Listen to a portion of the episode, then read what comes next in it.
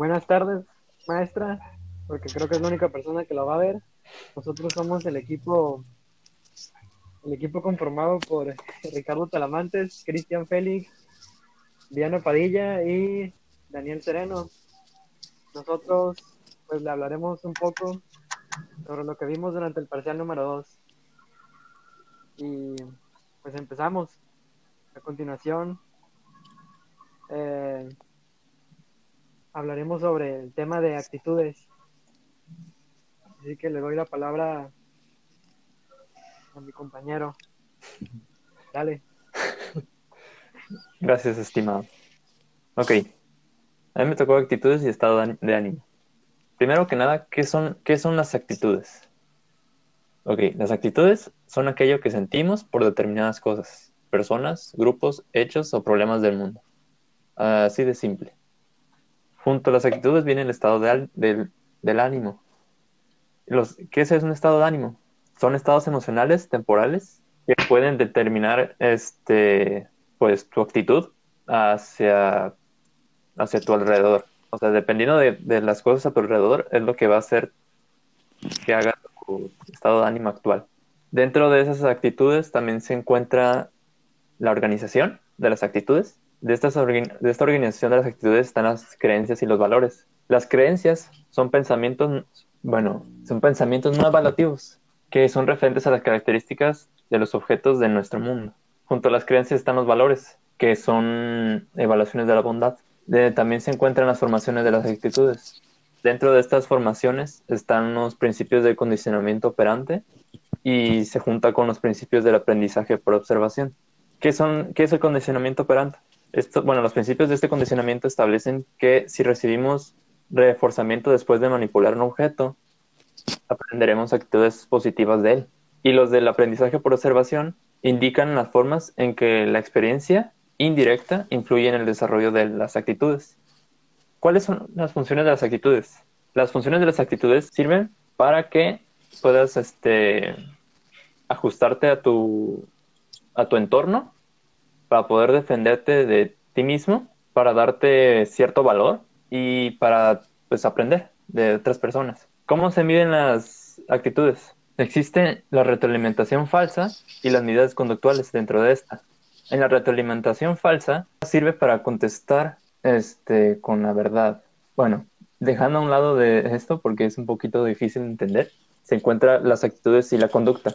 Dentro de estas, estas dos está la teoría de la acción razonada, la norma subjetiva y otra vez el, se tiene que mencionar el estado de ánimo. La teoría de la acción razonada dice que cuando alguien percibe que otros creen que no deberían realizar un acto en concreto, las normas sociales funcionan como potentes inhibidores de la acción. junto de este también se encuentra la norma subjetiva, que es la evaluación de otras personas importantes a a las que les gustaría que hicieran una acción en especial. Y pues, como dije, el estado de ánimo es una situación psicológica positiva o negativa de carácter transitorio. Técnicamente es un estado emocional. Bueno, ahora, ahora sigue mi compañera Diana. Ok, yo voy a explicar un, un poquito lo que es la disonancia cognitiva. Y bueno, cuando pensamos en la disonancia cognitiva, surge la pregunta, ¿no? Pensar de una manera y actuar de otra. Porque, en pocas palabras, la, disonancia cognitiva es la tensión o el malestar en la incomodidad que nos genera una situación en la que no sabemos qué decidir porque tenemos dos ideas que son contradictorias o que no son compatibles y nuestras creencias no nos permiten elegir entre una u otra. O sea, se crea la dificultad, ¿no? De la tensión de no saber qué hacer y pues esto es un estado de ánimo de mucho estrés y de mucha ansiedad para la persona que lo presenta. Y bueno, se escucha muy complicado, pero en realidad es algo muy común, ¿no? Que todas las personas pasan tal vez día a día, como por ejemplo elegir si comer en tu casa o en la calle y no te decides y estás media hora pensando en qué comer y qué comer y pues al final alguien más te persuade, podría ser, para elegir una cosa u otra, o te hace ver que una de estas dos opciones que tú tienes es mejor en ciertos aspectos que la otra. Bueno, también está la cosa de que probablemente una tenga más beneficios, una de las cosas por las que no te decides tenga más beneficios, pero la otra te gusta más. Entonces, pues aquí viene la duda, ¿no? De, por ejemplo, me conviene más estudiar, no sé, medicina porque es una carrera muy bien pagada, pero me gusta más psicología. Entonces esa es la disonancia, se crea una disonancia cognitiva en el no saber qué hacer. Y bueno, la teoría de la disonancia cognitiva fue propuesta por Festinger y él tenía varias... La primera es que la disonancia cognitiva, como ya había dicho, es un estado desagradable. A la persona no le gusta, no lo disfruta. Es algo de mucha tensión. Después, eh, dependiendo de la disonancia que se presente, pues la persona se va a comportar de un modo para evitar la tensión o aumentarla. también en la presencia de, de esta disonancia, pues la persona que la está padeciendo obviamente tiene que presentar una conducta capaz de afrontar o de evitar lo que, lo que, se, lo que se está molestando, ¿no? Lo que le está irritando. Y pues va a tener diferente severidad o intensidad dependiendo de lo que se trate. También hay disonancias que pueden ser irrelevantes, que no llegan a ser disonancias, porque son elecciones, se podría decir, muy sencillas, como si prefiero comer mi sopa con una cuchara o un tenedor.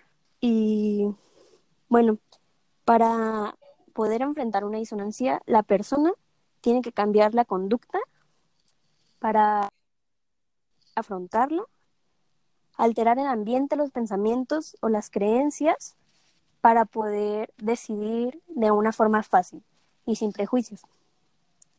Y añadir nuevas informaciones o ideas, argumentos o conocimientos que nos hagan más fácil eh, eliminar esta disonancia.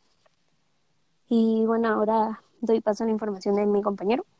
Partiendo sobre lo que ya habíamos hablado en los temas anteriores, eh, esto lo entendemos como una relación o referencia a los temas anteriores, como lo acabo de comentar.